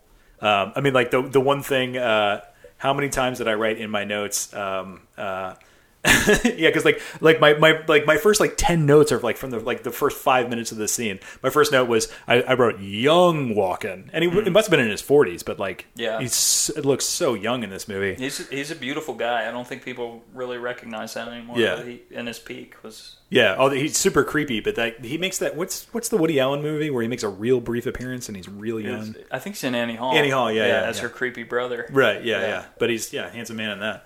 Um, yeah, and then so yeah, you said like he gets out of Sing Sing, and then it cuts to this other drug guy in a fancy hotel, the first guy that gets that gets it. Um, and I just I wrote down, it's so great. I mean, this is it's like obviously like deliberately over top, but there's just like naked women draped everywhere in that room, and I, I wrote down I need a woman draped over a cocktail half naked at all times. Um, uh, and then I wrote down, and I need those sunglasses to wear at night. Um, I don't even remember the first person to wear sunglasses, but it like for the rest of the movie, I was like, Fishburne definitely has them on at one point. Yeah, but it, yeah, but, but like that's I mean like two thirds of the people in this movie are wearing incredible sunglasses, like sunglasses I've never seen before. Like the note that like keeps going through my uh, uh, that keeps popping up in my notes is like, what's with the sunglasses? These are incredible. Yeah. Uh, yeah, and a lot of people are wearing them inside or outside it in, during the night. Uh, yeah, I said, and I need those sunglasses to wear at night. And then he gets shot immediately. So I wrote down, maybe he would have seen that hit coming if he hadn't been wearing sunglasses at night. Um, I like that your notes are you making yourself. yeah, I'm like having a little dialogue. Yeah, Yeah, yeah. yeah, yeah. Um, it's been a fun little find for me. Uh, I wrote down there was a lot of like because it struck me even in that opening sequence with him getting out, out of Sing Sing, and then pretty quickly as the movie getting there was like a lot of like um, a lot of shots of like long, long shots of like down hallways and down streets and stuff. Um, just sort of like a visual um, tick. Uh, I don't even again I don't even know uh, who I was talking about, but I said this probably was Laurence Fishburne when I said best sunglasses of all time already. Um, oh, the tampons for the bullet holes. Oh Yeah. my god, what a great line. Um, room service motherfuckers. Um, I wrote down like uh, yeah, like I think I was like I finally like the the score caught my ear, and I wrote down like operatic, like the way everything's like kind of melodramatic. Yeah. and there's like a classical score. Um, I wrote down like his one one of um, not his lawyer, but like his he's got like those two ladies that are sort that sort of in like his main like right hand people, the blonde and the and the Yeah. black lady. Yeah. and I was like the blonde is like a off brand Kim Basinger. I was like I wonder if they like tried to get Kim Basinger and couldn't. um, yeah, I wrote down. Oh yeah, what's what's his name? What's Buscemi's name? Uh, Test tube. Test tube. I was like, Yeah. is is he playing Chicano? I don't. I, you know, and this is gonna. I just like just based on like the makeup of the rest of the say- crew. I don't want to say the movie is post-racial or something, but it's like it's There's something there because it's like you've got like the um, well, I mean, like a lot of the guys that that um, Frank ends up killing like talk about how he like runs around with black guys and that's a bad yeah, thing. Yeah, Um, but then the cops too, like um, uh, Vincent Argo, um, and like they make a point of like talking about his kinky hair, um, and and he's oh, I he- never thought about that. he's Puerto Rican, and then you got David Caruso and, and Wesley Snipes, like a white guy and a black guy. It was like something about like I think you're supposed to like because I don't think you're supposed to hate the cops. You know? no, no. Yeah. It's something about like well the bad people are the people that are racist, and there's something about this like you said like it's the good guys or like the the the powerful people have gotten past it. Yeah, I think that it could it could sound bad when you're like, oh yeah, it's Christopher Walken and he's got like this gang of black guys that Right. work for him, but it's like it doesn't feel weird. Yeah. uh, and you know maybe maybe that's because the black characters are actually have personalities Right. and are like um, allowed to kind of really own the screen in the same way that Christopher Walken is. Um, Yeah, that might have something to do with it. yeah, exactly. Uh, I wrote down uh, Run DMC hats, a lot of uh, Yeah. a lot of like uh, bowlers and uh, and fedoras and stuff. Um, Very much of the time. Yeah, I wrote uh, Walken showing early uh, Rutger Hauer vibes. Like when he like he, he kind of like lets it go a couple of times, and I was like, wow, man, he's going for it. Yeah. Um, uh, uh, oh yeah, yeah. There's something. oh, Yeah, what is that? Um, I wrote down the line, "You're all welcome to join." Like it's like it's very like dramatic line reading that he gives. He, his every line reading is kind of strange. Yeah. The way he, he everything about his performance is strange. Yeah, uh, and they introduce the cops like about a third of the way into the movie. It seems right. It's a while before they introduce the cops. So the, the, I'm at to the point in my notes where I said, "Opening position, I don't like David Caruso, like as a person, That's a that's a like not his character, like David Caruso the actor. Like Yeah, I was like, yeah. uh, based on what I know about David Caruso, I don't think I like him. Yeah. Uh, and then I was like, uh, and then my next note: by the wedding, I'm sure I hate David Caruso. Hmm. Uh, I think you're. I think you're maybe not supposed to like David Caruso, his character in this movie. it's he's, he's just not- got that natural brashness where he's always a little off putting but kind of exciting to watch. Yeah. Um, Uh, I wrote down because this was like the second time they had cut to Bishop, who is Vincent Argo's character, the the, the head cop who's running the investigation. Um, the second time they cut to him on a computer, and of course it's like 1990, so it's like a black screen with green text. It's like a MS DOS um, uh, operating system. And I was like, what is he doing on the computer? Like he's spending a lot of time at the computer, and he's like just looking at, at Frank's rap sheet, and it's it, it seemed like he was like puzzling something out. But I was like, what? Is, it's like I guess it's just meant to show that he's like obsessed with Right. with uh, with Frank White, but. Um, uh, yeah, and then they go see the uh, the Asian crew, and they're screening Nosferatu. yeah, which th- uh, Walken's vibe in the movie very vampiric. Yeah. he's a nocturnal uh, creature. Um, the, that goes when you were talking about the sunglasses. I was thinking about that. Oh, yeah. uh, that that ties in with this kind of vampiric vibe to everything. No one can stand the light. Yeah.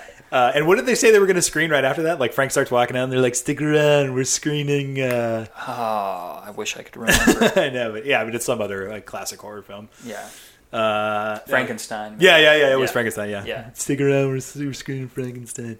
Uh, my next note: seriously with the sunglasses. Um, Watch, watching Nosferatu at night, Yeah. smoking cigarettes, watching sunglasses, or watching sunglasses, Yeah. wearing sunglasses.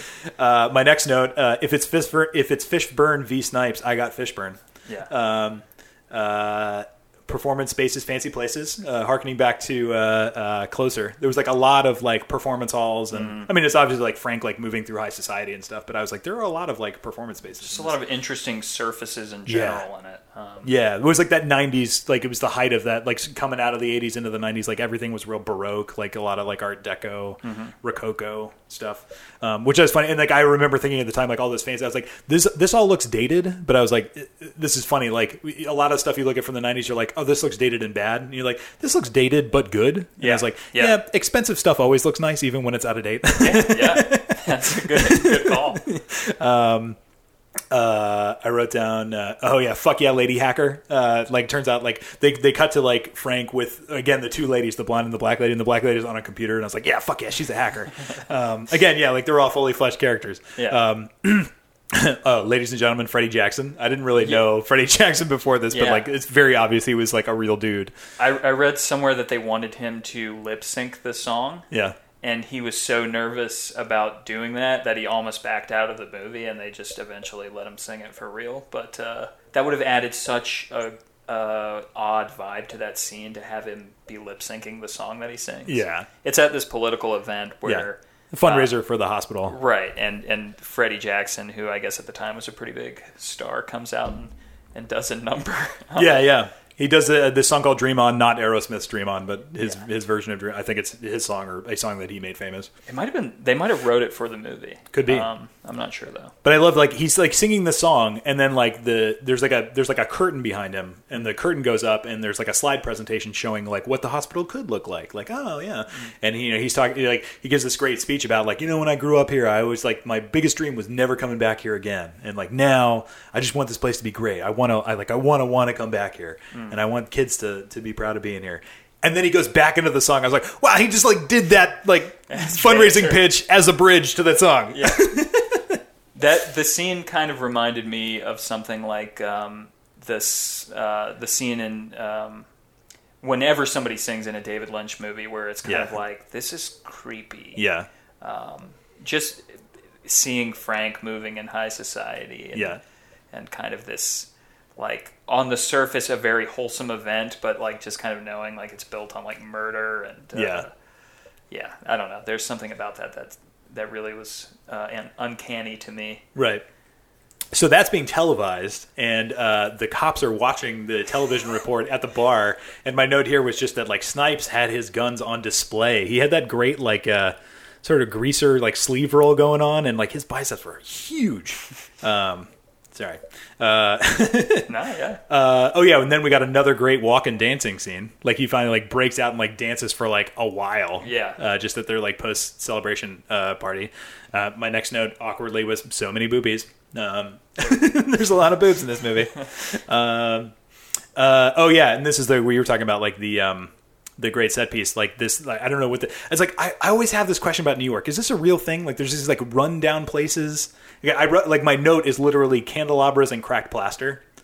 Like they're like they're in some place that's like clearly like run down and probably abandoned, but like used to be fancy or something. Yeah. and like you see this like I saw like there was like a scene like this in like uh Succession, the TV show that was on HBO. Like I saw, I was, I was like I was like, is this a real thing that like there's like these like great halls that are run down and This now- is where his his team is kind of uh, the kind of their headquarters where there's that party scene Yeah. and the cops come in. yeah yeah Yeah, um, I know what you're talking about. It it, it has like a, an abandoned warehouse vibe, but if an abandoned warehouse was a manor as right well. yeah yeah Um, yeah Yeah, that, it's a great location. Mm-hmm. This movie, as you said before, full of great locations. Uh, Anyway, I'm just curious. Uh, this is like a thing that comes up all the time. I'm like, is that a real thing about New York, or is this like New York alleyways? Like, have you read that thing? That like turns out there are no New York alleyways.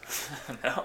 this is great. I'll have to. I'll find, we'll find the article and put it in show notes. But like, um, uh, yeah, it turns out like there's like there are like literally three alleys in New York, and two of them for different reasons you can't shoot in. So literally.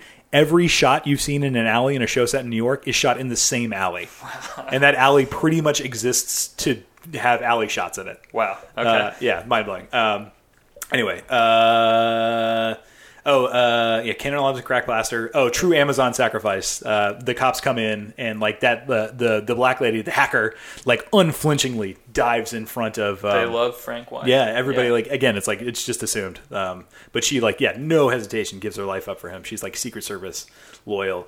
Um, I wrote down. Uh, uh, I came out of the moment for a, a moment and wrote, "Can we get Abel some scribs, Some squibs? Because like there's like all this gunfire and there's like five squibs. Yeah. I was like, can we get? Clearly, the guy's got some talent. Can we get him some squibs?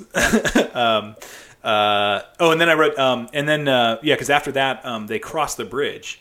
Um, like when he's running from the cops, and they go across the bridge. And I'm in New York, geograph geography idiot. I don't know what bridge that is, but they're going across one of the bridges. Um, and uh, and I remembered like it's like it's sort of a dramatic shot in the opening movie when he's crossing the bridge when he's coming back from Sing Sing, and I was like, oh, I was like, I wonder if this means something. Like this bridge crossing, it's like There's you know, probably something to that. Yeah. yeah, like he's going into Hope and running away from Hope or something. Um, anyway, uh, uh, at the funeral, I wrote Caruso looks like an evil elf. Uh, and then I wrote, uh, description. yeah, I wrote Fi- Fishburne's evil laugh rules. Uh, oh yeah, oh my gosh, when uh, uh, yeah, um, was it W- Wesley Snipes is the oh yeah, because this is when like they're when Caruso and Snipes are hunting Fishburne in like that train yard. oh yeah. Um, another and- great, another great location. Yeah, yeah. Um, and uh, and uh, Wesley Snipes is, is saying, uh, "You want you want a piece of chicken? I got a piece of chicken for you." Because they had like this this show, they like roughed up Laurence Fishburne at that chicken place earlier in the movie. Yeah. So Fishburne finally like sneaks up on him and says, "I got a piece of chicken here, you chicken eating motherfucker." oh no, that was Snipes. That was Snipes' line. Yeah. He's like, "You want some chicken? I got a piece of chicken here, you chicken eating motherfucker." They really hate each other. Oh, Um, yeah. him and him and uh, Snipes has like five lines, but he's still like He's a, he's huge. a huge presence in the Yeah. movie. Yeah. Again, but this is like my this is my only nitpick of the movie. They should have just flipped Caruso and Snipes because I wrote Caruso getting Fishburne instead of Snipes is a fucking war crime. Like they should have just given all of Caruso's lines to Snipes and made Caruso the guy that had three lines in the movie. I don't know why I hate David Caruso so much, but I do. Uh, yeah, then I wrote down. We already talked about this, but I wrote down. What does this movie think about black and white relationships? Because it seems like it's saying something. Um, uh, and then I wrote, oh, Caruso, Caruso at the funeral looks like he's 12 years old, or he looks like Rick Astley. Um, I said Frank saves them money by killing Caruso at the funeral, so then they can just have one funeral. Yeah. they don't have to have a whole nother one. Just throw 'em- roll out the bones. yeah, um, I wrote down. Yeah, then it, then it, um, uh, or no, uh, yeah, and then uh, oh yeah, like New York. Like there's, there was like several shots of like Frank looking wistfully at the New York skyline, and I was like, it's always in the distance. Yeah. That seemed like a Yeah, thing. yeah, because I mean, his ultimate ambition is to run, Yeah. run this city. But it's like, but Manhattan is like always like just out of reach or something. There's the maybe the most iconic shot of the movie where he's looking out the hotel window near the beginning, when the lights are like and reflected. the lights are reflected on the window. Yeah. um, yeah. Um, I, am almost to the end of my notes. Sorry. Um, uh, yeah, I wrote, I wrote down. There's the the climactic scene where Bishop, um, well, Frank is waiting for Bishop at his apartment. And I was like, I wrote down, Bishop sets his jaw approximately 12 times in that meeting. Like, Frank has a line, and then they cut to Bishop, and he, like, steals his jaw. And, like, th- that just happens in a loop, like, 12 times. Frank has a line, and Bishop sets his jaw. And I was just like, I don't know, just caught my was like, that's all he can do is, like, set his jaw angrily. That's Victor Argo's whole acting. Uh, acting, which is plenty, just Yeah. plenty. Um, uh, He just always looks like he has heartburn yeah, yeah, or like an ulcer. yeah. Uh, and then I wrote down like the, um, uh, this ha- it happened several times in the movies, but like it occurred to me to, to note it here was that they they use gunshots like sort of like dramatic flourishes. Um, there's a lot of this like sort of people just like firing a gun is like an exclamation point. As, as in uh, the previously mentioned Point Break. yeah, yeah, One exactly. of the great scenes of that in cinema. or Romeo plus Juliet. Yeah. oh shit. yeah. It's this is a apparently this- subgenre. This, is a thing that all great directors know. Yeah. Um, Kathryn Bigelow, uh, um, Baz Luhrmann. Baz Luhrmann, and Abel Ferrara. I will say one of those is not like the other. and I, you know, Kathryn Bigelow after Point Break. Uh, You know my favorite line about this. Huh. I always say Point Break from Academy Award winning director Kathryn Bigelow. yeah. Well, I She didn't I, win for Point Break. I mean, you you kind of talked down on it a little bit. I think it's a legitimately great movie. it's a great action movie. The story is ridiculous. The performances Sure. are ridiculous in a great way. But it's it's a very well made movie. yeah, it's beautiful. She's an incredible director. Yeah. Um, uh, bu- bu- bu- sex and showdown on the subway. That's when I wrote because like the finale is is on the subway, and I was like, there was sex and the showdown on the subway. The subway is like a, a key location in this movie. As, as it should be in anything about New York. There was really cool sound design there. Like the rail screeches. It's like what do you call that? Like a diagenic sound, Diegetic? diegetic sound. And it was like this was diegetic sound, but it was also clearly functioning as score. Like the rail screeches were like happening like at sort of like a rhythm, uh, but they were like uh, diegetic. I was like, oh man, that's really cool. Um, Frank and Bishop both have the same temple vein. Uh, they show it pointedly on Bishop lots of times, but then at the end of the movie, Frank has it's like the same place, like Yeah. the on the temple, the vein is popping out. Um, oh yeah, when he's going out of the subway, I was like, that's a great shot of like because it's it's shot through the bars as he's going up the staircase into the night. Um, uh, and then uh, uh, yeah, he comes out and it's like he like th- it's that shot it, um, through the bars. Um, him ascending the staircase into the night, and I guess like he walks out into Times Square because then it cuts to like a close up of the big Coca Cola sign in Times Square, and it says "Enjoy Coca Cola," and I just wrote down "Enjoy Coke" like Jimmy Jump because Jimmy Jump pointedly several times talks about how he likes soda. Yeah. Uh, and then I wrote down rosary rosary on the taxi review, and that's the last note. I mean, like that's kind of the end of the movie, but that was the last note I took because like the last sort of like the like the literal like the last like whatever that is like three minutes of that movie are just like whoa Yeah. Um, like nothing happens but it's insane like it's like so intense That's a very uh, well. Abel Ferrara is kind of a that was definitely the conflicted Catholicism phase of his career. He's He's uh, he made Bad Lieutenant with Harvey Keitel, uh, which I've never seen. This is my first Abel Ferrara movie, by the way. Oh wow, yeah. There's some there's some really great ones out there. Yeah. Um, but he, I think Bad Lieutenant's ending is is a little similar. Yeah. Um, yeah. He's he's a he's a filmmaker that I think people talk about a lot with kind of Martin Scorsese as if he's like his like little brother or something.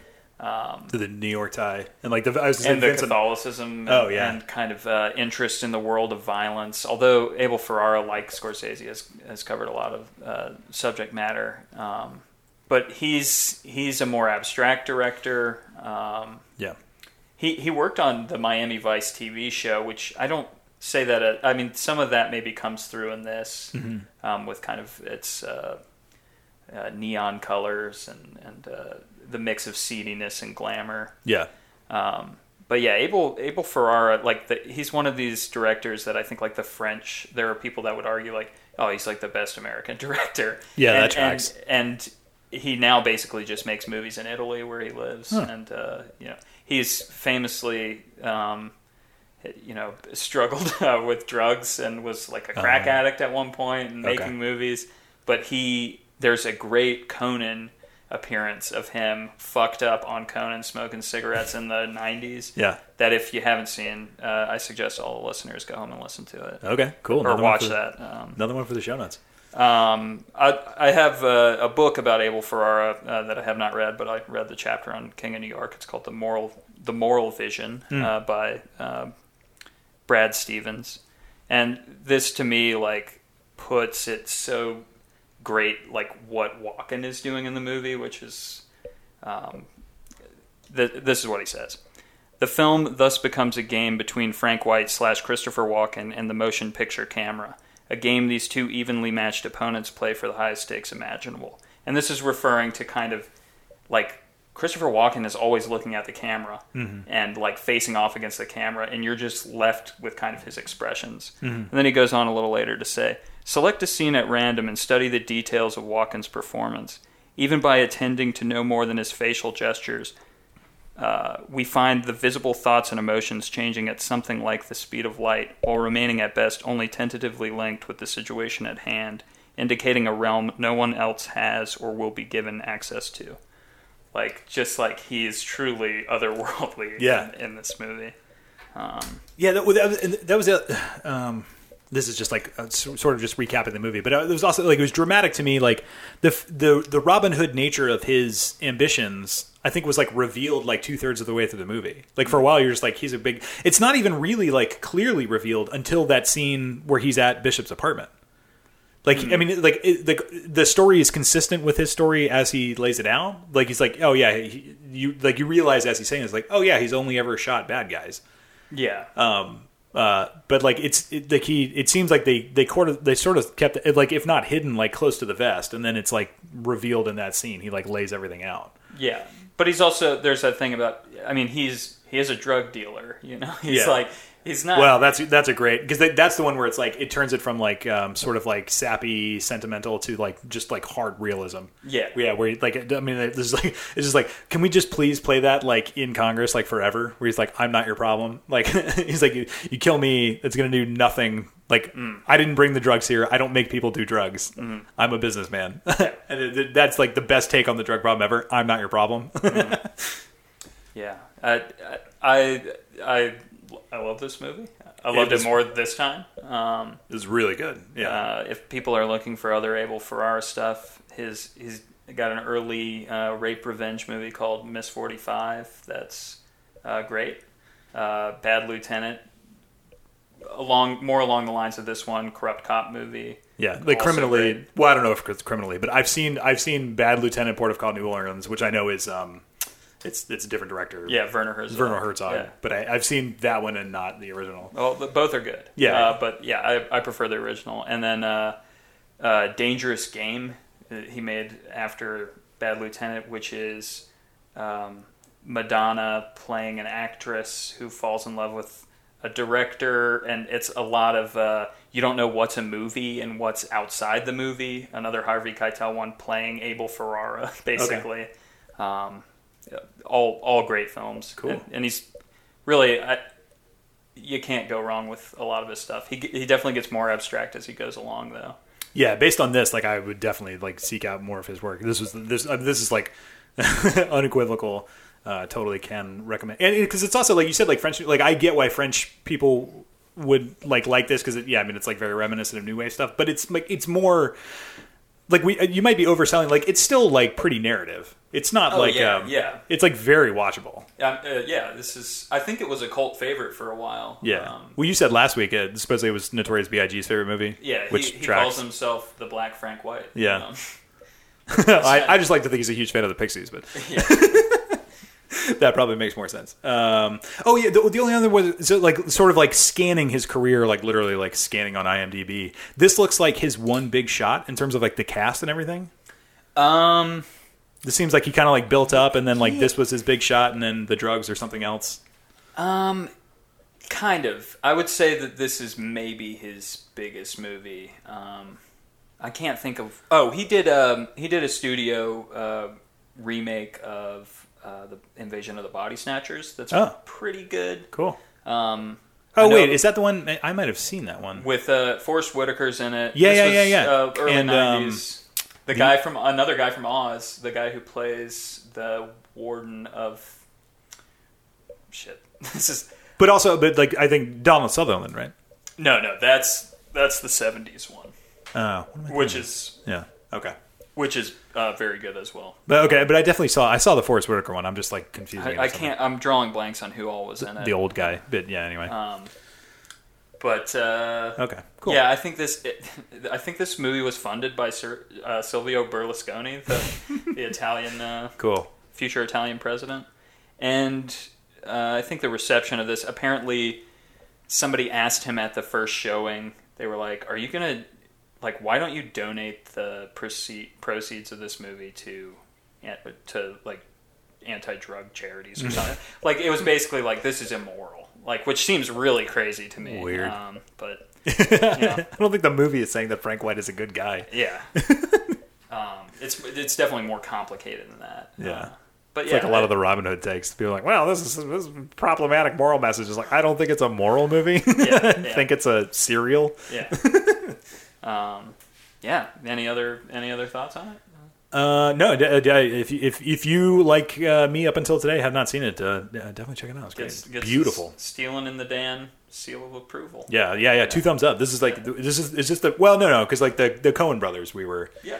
uh, yeah. Our, our our opening episode, um, uh, we we came out uh, strong, and then uh, uh, The, the other two movies were interesting uh, on for Dirty Work. well, I'm starting to feel like I am becoming like the. Uh, well, anyway, what- we're gonna get to this shortly. Talking about next week. Oh, oh. Uh oh. Uh, so uh, next week uh, we'll be on to uh, track four. Oh, do we do we want to do what's good? Do we do that before? Oh no, no, thank you for bringing it up because I actually have like a great one for what's good. Okay. Well, then let me ask you a question, Scott. Okay, what could you possibly want to know? Uh, since last we spoke, what's what's good? Oh my goodness, I can't believe you asked. Thank you. Um, uh, weirdly, uh, it just jumped to mind. Um, so I've been reading. Um, are you familiar with Cory Doctorow, the writer? Uh, know the name? Yeah, Is he's- he historical fiction? Uh, no, sci-fi. Um, Okay. Well, He's an editor for Boing Boing, um, and he, he writes a lot about um, like some of his passion projects are like intellectual property and stuff like that. But he's also a sci-fi writer, and like I think he's he's made a name for himself in writing like near-term sci-fi, um, where it's like this is like sci-fi that's instead of being hundred years in the future, it's like three years in the future. It's like a very slight exaggeration on where we are. And like this, so he just released a new book that's called Radicalized. It's four novellas collected, um, and these are like like these are literally set like three like could be three weeks in the future. It's like these ones are. It's and he has this quality a lot. Like he, um, one of the very early short stories I read of his was like a story about like a guy that figures out how to make a computer interface for the human body so that you can literally like program your body. And it was just like uh, it, it, it, they could blew my mind because like as a guy who's like struggled with weight, um, uh, you know, the guy is just like, there's no reason like your body could just burn fat It could. Like you could eat whatever you wanted and your body could just turn it into heat and, and, and radiate heat. It's like it's saving the fat because it thinks you're going to starve. Like if we could give instructions to the body, like you know, like your body's just dumb, you know? Yeah. It doesn't do anything until you like break it. Like the only reason you get bigger muscles is because you break your muscles. The only reason you get like better at running is because you run until you can't run anymore, you know? Yeah. Uh, so it's just, like it, he has a lot of these things where like he like imagines this like beautiful future that's like it's like painful how close it is. Uh, but this is actually sort of the flip of that. It's like these stories are all very dark. Um, I mean, like not Well, the title alone, uh, Yeah. it sounds like that. so the the. The the first story is like classic Cory Cory Doctorow. It's called Authorized Bread, and it's about a, a, a Syrian um, refugee who's like stumbled, um, like bounced around. Uh, I think you know, I think from from Syria to Greece, and then from Greece, she makes it to the United States by herself. Her parents like try to catch up with her, and they die like on the trip over. Um, and, and she makes it to this um, uh, refugee program, and then like things like you know she has a rough go of it, and this is all like the, the very like preface sort of. Um, but she, she has a rough go, but but she makes it to they they resettle her in Boston, and she gets placed in this uh, um, subsidized like this brand new uh, apartment building that they built, and of course like you know the, to to be able to build the apartment building, they had the developer had to like allot a certain number of units as like subsidized or um, you know uh, income indexed. Um, so she gets one of those. So it's like oh everything's great, but like all of her appliances like everything has DRM. Like her toaster has DRM, so that like she has to buy bread from the delivery company. DRM, Uh, sorry, digital rights management. This is like Okay. remember like the early days of iTunes when like kind of. you could like MP3s you could play anywhere you wanted. Right. But like if you bought the song on iTunes, you could Oh, only play yeah, it certain yeah. places, Okay, right? yeah. And this is like gone now. Gone from music. Like Napster broke this. Um, but like DRM is still a thing like uh trying to think what the common ones. I mean, like it's still a big thing in video games. Like, uh, th- not everybody does it, but the, the people that do it, it's like, it's it's like being rude to your customers so that like to to prevent piracy. And, Right. uh, anyway, but like, so it's like, yeah, like the, she has to buy the bread from like authorized bread vendors. So you, you're like, you're paying extra and all this stuff. And like, she can't just like bake bread. Like her oven only works if like she buys the bread from the right places. And like all of her appliances, like her dishwasher, like only accepts the right kind of dishwashing detergent and only washes the right kind of dishes. Um, uh, so like that one may not resonate with you if you don't like follow the DRM drama that much, but like it's again, it's like this could be a month from now, Right, yeah. uh, and then her, and then like uh, the, uh, but like anyway, like all the stories are like that, um, and it's four of them, and like I, like I don't read that much. Like I always aspire to read, and then I don't get around to it. Same. Yeah, but I am like tearing through this book, Oh, like cool. burning, burning, burning through it. Yeah. Ra- radicalized by Rad- Cory. Doctorow. radicalized by Cory Doctorow. Yeah. Cool. Uh, yeah. Uh, well, while we're on the subject, uh, Joe, if you would be so kind, could you tell me what's good? Um, well, uh, I, in a rare uh, event, have finished a book in the past Ooh. week. Um, a short book that took me shamefully long to read, but Yeah. it was it was pretty good. Uh, it's uh, Charles Willeford, the crime author. He may be best known for his uh, movie adaptation of Miami Blues as one of his novels. It's uh, got Alec Baldwin in it as a as a criminal shithead, and Fred Ward as a toothless detective tracking him down. Man, I know nothing about this. That's uh, Sounds it incredible. Out, it came out in 1990. It's it's it's it's good. It's worth looking into. Yeah. Um, he also uh, wrote a book called Cockfighter, which was turned into an excellent movie in the 70s with Warren Oates. But uh, he uh, this book the burnt uh, that I read is called the Burnt Orange Heresy, and it's about an art critic who will basically go to any lengths to further his career as an art critic. Cool. Um, it's it's a quick read, or it should be for people who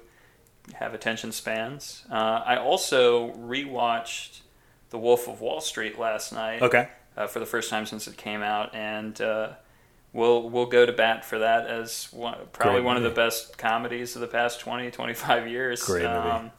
and and just like it's like lightning, man. Yeah. It just like Scorsese always has an incredible rhythm to his movies, but this one is just like it flies by. Yeah. And uh, maybe my the big scene that everybody loves is the Quaalude uh, comic set piece, Hmm. Yeah. comic nightmare set piece. Right. Um, I a smaller moment earlier in the movie that I think is beautifully done is there's a scene where Jonah Hill and Leonardo DiCaprio are getting to, getting to know each other uh, across the table, and uh, uh, they address the rumors that Jonah Hill's been sleeping with his cousin or is married to his cousin, and he totally owns up to it. Yeah. Because she's my cousin, I should get to fuck her. like everybody else wants to fuck my cousin, it's, it should be me. And then he goes, "I got, I got a present for you, man." And Leonardo DiCaprio's like, "What is it?" And he's like, "We got to go back for it." And they go, and the present is that they're smoking crack behind the restaurant. And there's this great pan over, like they they smoke the crack, and then they're like, "We gotta run around like lions, tigers, and bears." And the camera pans over as they run away, and you realize it's daytime.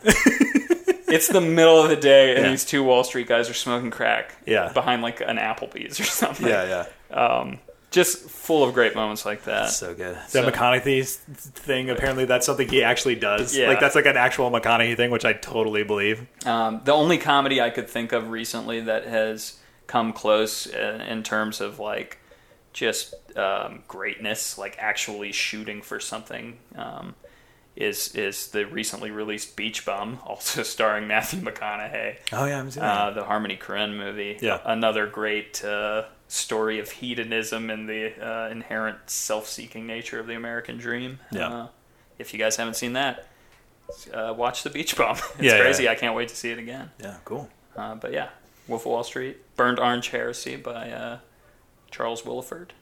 Good shit. Nice.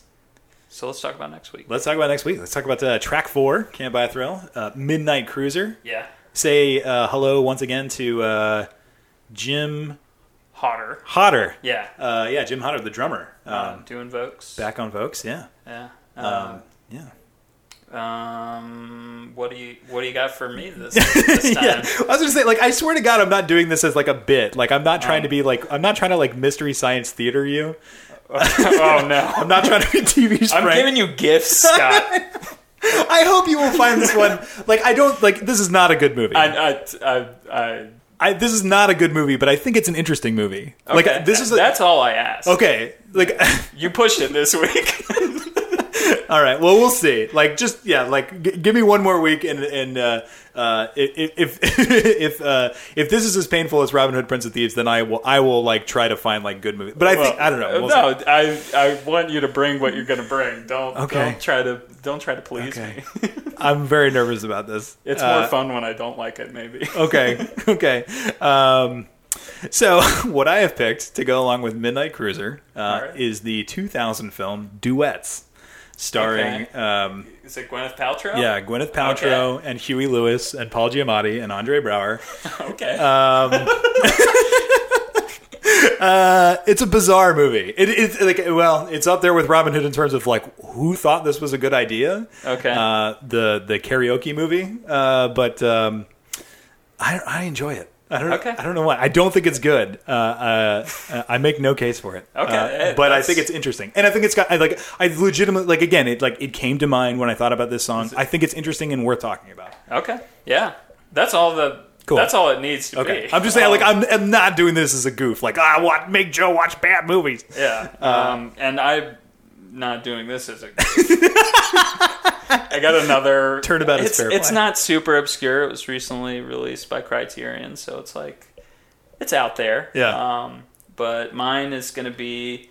Uh, it's uh, it's got a Mike Nichols connection because it's by his old partner Elaine May, Okay, and it is her 1976 movie, Mikey and Nicky, anti anti buddy movie starring uh, John Cassavetes and Peter Falk. cool. Um, A huge Peter Falk fan. Yeah, well he he's He's Peter Falking it up in this. he's He's he's Falked up. He's Falk Falk in this. he's all he's all fucked up. yeah. Um, I'm, I'm stoked to get. I'm stoked to get fucked up. and this may be another case where it's something that I just wanted to rewatch that only bears a tenuous connection to what we're talking about. But uh, If it's as fun as uh, as uh, King of New York, I'm all in. yeah, that's not fun. I feel like I feel like we're setting this up so like we said like the last episode of this podcast like regardless of how far we get in the discography the last episode is the one where we look at each other and realize that Green Earrings is our favorite song. Yeah. And that is also the episode where like you make me watch Stalker and I make you watch I don't know like Porky's or something. yeah, that would hey that would probably make a great episode. or no, like 50 Shades of Grey. Yeah, yeah,